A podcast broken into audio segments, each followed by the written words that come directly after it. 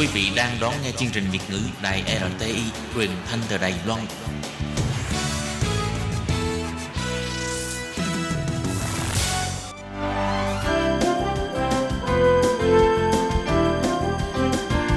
Xin mời quý vị và các bạn đến với chuyên mục Nhìn ra thế giới.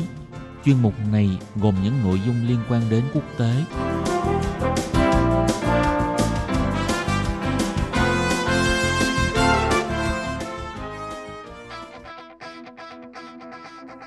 Tường Vi xin chào quý vị và các bạn. Chào mừng các bạn trở lại với chuyên mục Nhìn ra thế giới để nắm bắt được những thông tin và sự kiện chính trị quan trọng đang xảy ra khắp năm châu. Các bạn thân mến, nội dung của chuyên mục ngày hôm nay bao gồm những thông tin như sau. Anh công bố một kế hoạch rời khỏi Liên minh châu Âu Brexit mang tính quyết định. Tiếp theo xin mời các bạn lắng nghe bài phân tích liệu Mỹ và Triều Tiên có thể trở thành đồng minh hay không.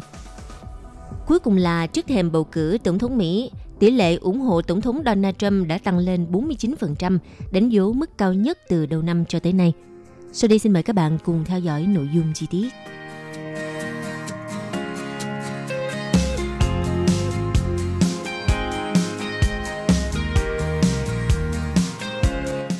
Vừa qua, London đã đưa ra lời đề nghị thiết lập một vùng quản lý đồng bộ với cả phía Bắc Ireland và Liên minh châu Âu – để tránh việc thiết lập các điểm kiểm tra hải quan với hàng hóa trao đổi giữa hai bên thời hậu Brexit.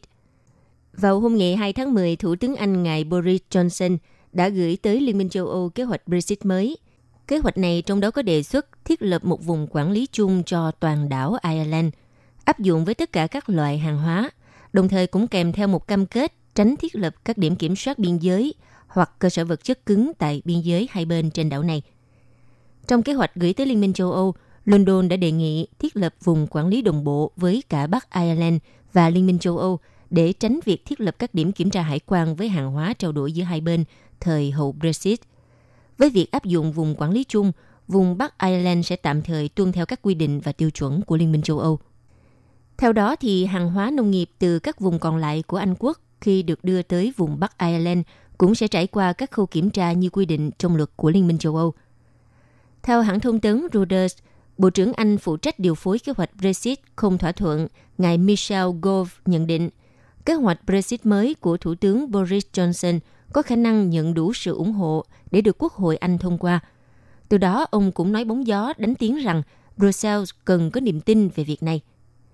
Trong cùng ngày 2 tháng 10, Chủ tịch Ủy ban châu Âu ngài Jean-Claude Juncker đã đánh giá kế hoạch Brexit mới của Thủ tướng Anh Boris Johnson là kế hoạch có một số điểm tích cực – nhưng vẫn còn những vấn đề cần phải xem xét trong những ngày tới. Ngoài ra, trong cuộc điện đàm với nhà lãnh đạo Anh, Chủ tịch Joker bày tỏ lo ngại về cơ chế hải quan mà phía Anh quốc vừa đề xuất để tránh việc kiểm tra biên giới giữa Bắc Ireland và Cộng hòa Ireland, thành viên của Liên minh châu Âu.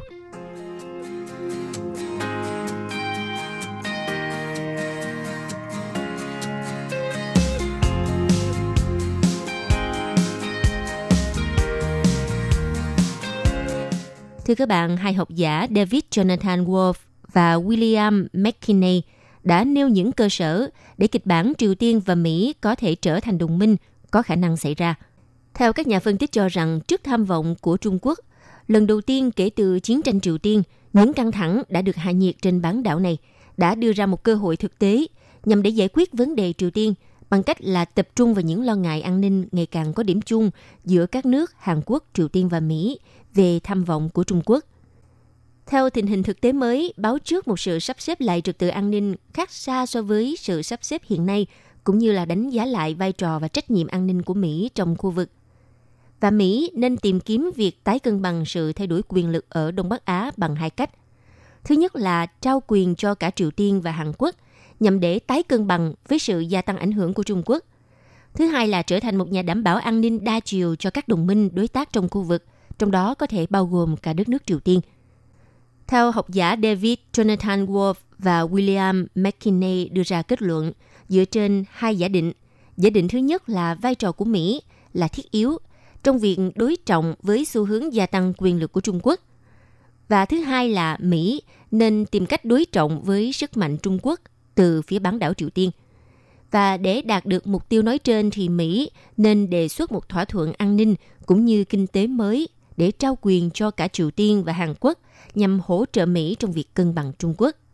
đồng thời để ngăn chặn sự chi phối của Trung Quốc trên bán đảo Triều Tiên. Nên chiến lược của Mỹ cần phải bao gồm cả mối quan hệ mang tính xây dựng với Triều Tiên, cũng tương tự như mối quan hệ giữa Mỹ với Hàn Quốc.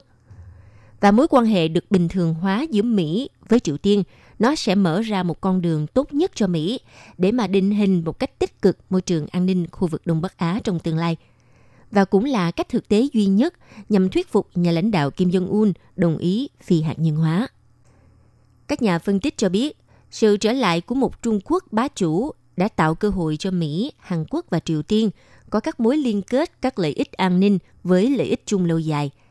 Để nhà lãnh đạo Kim Jong-un có thể từ bỏ vũ khí hạt nhân Trước tiên thì ông ấy cần phải được thuyết phục rằng việc phi hạt nhân hóa của mình sẽ không bị đánh đồng với việc mất đi an ninh quốc gia của Triều Tiên. Trước những chỉ trích của Triều Tiên nhằm vào Mỹ cũng khiến cho nhiều người cho rằng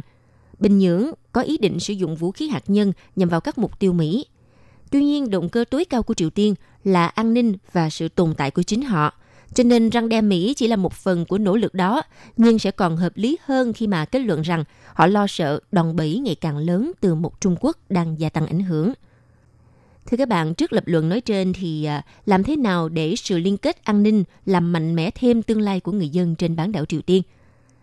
Tất cả người Triều Tiên, bao gồm Hàn Quốc và Triều Tiên, họ đều lo ngại sâu sắc bởi sự trỗi dậy chủ nghĩa bá quyền lịch sử của Bắc Kinh đối với bán đảo Triều Tiên. Và họ ngày càng hiểu ra rằng Trung Quốc đang tìm cách hòa hợp với cả hai miền bán đảo Triều Tiên cho đến khi có thể khiến cho Triều Tiên phải phụ thuộc vào các lợi ích của Trung Quốc. Điều này đã được chứng minh khi mà Trung Quốc xuất khẩu sang Triều Tiên nhiều hơn so với nhập khẩu từ nước này. Trung Quốc cũng đã vượt mặt Mỹ, trở thành đối tác thương mại lớn nhất của Hàn Quốc và gia tăng ảnh hưởng đối với cả hai nửa của bán đảo Triều Tiên. Đối với cả hai miền thì mối quan hệ đối tác với Mỹ cũng sẽ là sự lựa chọn đối trọng tốt hơn – Hàn Quốc đã làm được như vậy suốt 7 thập kỷ và họ đã chứng minh được đó là một sự lựa chọn đúng đắn. Nhưng ngược lại, quan hệ của Triều Tiên với Trung Quốc cũng đã khiến họ không được đảm bảo an ninh cũng như thịnh vượng. Như vậy thì vai trò cân bằng quyền lực của Mỹ trong khu vực này như thế nào? Việc thuyết phục Kim Jong-un chấp nhận đề xuất của Mỹ về việc làm cho Triều Tiên những gì họ đã làm cho Hàn Quốc có thể sẽ rất khó khăn, nhưng mà không phải là một nhiệm vụ bất khả thi – Xuyên suốt lịch sử thì à, các cụ thù cũng đã lựa chọn trở thành đối tác trước sự thay đổi cán cân quyền lực. Như ờ, cựu Thủ tướng Anh Henry John Campbell đã từng nói, các nước không có kẻ thù hay đồng minh vĩnh viễn mà họ chỉ có các lợi ích vĩnh cửu. Bên cạnh đó thì ờ, học thuyết cân bằng quyền lực cũng chỉ ra rằng các mối đe dọa bất ổn an ninh cần phải được kiềm chế, đối trọng hoặc là bị loại bỏ. Mỹ không có ý định loại bỏ Trung Quốc và cũng không thể kiềm chế Trung Quốc. Bởi vậy, Mỹ phải đối trọng với Bắc Kinh – và chiến lược của Mỹ với Triều Tiên hiện nay là răng đe quân sự, cô lập ngoại giao và trừng phạt kinh tế. Tuy nhiên, biện pháp này không có hiệu quả. Hơn nữa, việc làm suy yếu nửa bắc của bán đảo Triều Tiên cũng không nằm trong lợi ích lâu dài của Mỹ hay là Hàn Quốc. Ngược lại thì nó thậm chí có thể sẽ mở đường cho sự can dự sâu hơn của Trung Quốc vào bán đảo Triều Tiên. Cho nên một cách tiếp cận tốt hơn có thể sẽ là bảo vệ các lợi ích thiết yếu của Mỹ trong khu vực bằng cách đối trọng quyền bá chủ của Trung Quốc – trong đó có một phần là việc trao quyền cho người bán đảo Triều Tiên. Mỹ sẽ làm việc với đồng minh Hàn Quốc để kéo Triều Tiên về gần với quỹ đạo của mình hơn. Và sự hỗ trợ của Mỹ trong việc phát triển kinh tế Triều Tiên sẽ không thể ngăn được mối quan hệ giữa Trung Quốc với hai miền Triều Tiên, nhưng mà vẫn sẽ mở ra các cơ hội mới cho các nhà đầu tư Mỹ, châu Âu và châu Á. Ngoài ra, nếu mối quan hệ giữa Mỹ Triều Tiên được à, bình thường hóa thì chúng ta cũng có thể thấy quân đội nhân dân Triều Tiên sẽ tự điều chỉnh mục đích để bảo vệ sự độc lập của Triều Tiên trước sự xâm lấn của Trung Quốc. Và sự cải thiện trong quan hệ Mỹ-Triều thậm chí còn có thể tính đến cả điều khoản hỗ trợ quân sự của Mỹ và Hàn Quốc đối với Triều Tiên. Từ đó thì mục tiêu thống nhất có thể trở nên khả thi khi mà quan hệ liên triều đã được cải thiện. Thưa các bạn, và chiến lược nói trên được chứng minh là sẽ đi đến thành công. Vì à, bình thường hóa bán đảo Triều Tiên đòi hỏi sự cam kết toàn diện với Triều Tiên – với những vấn đề à, bất đồng gây gắt cần phải thiết lập các bước dần dần hướng tới những mục tiêu dài hạn. Ngoài ra, việc đóng băng các chương trình tên lửa đạn đạo và vũ khí hạt nhân Triều Tiên cũng là điều kiện mà cho phép Mỹ với Hàn Quốc làm việc với Bình Nhưỡng để giải quyết những mối lo ngại an ninh và kinh tế.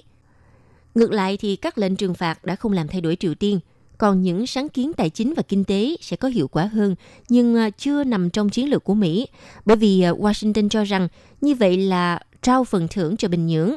Tuy nhiên, phát triển kinh tế không phải là trao phần thưởng mà nó sẽ làm thay đổi Triều Tiên.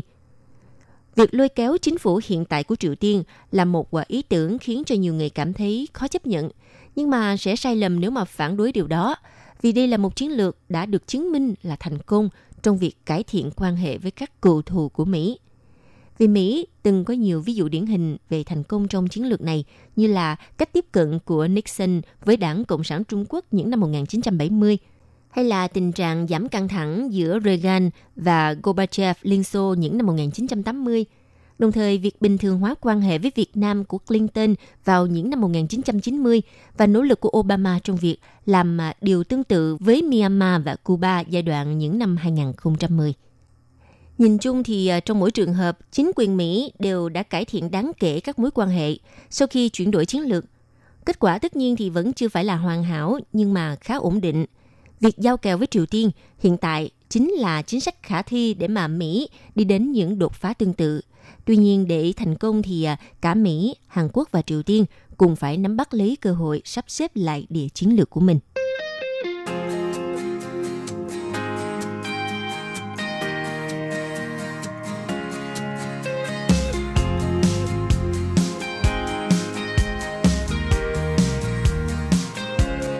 Theo kết quả cuộc thăm dò dư luận do hãng Hill Harris X tiến hành và công bố vào hôm ngày 2 tháng 10, thì tỷ lệ ủng hộ Tổng thống Mỹ Donald Trump đã tăng lên đến 49%, đánh dấu mức tỷ lệ cao nhất từ đầu năm cho tới nay.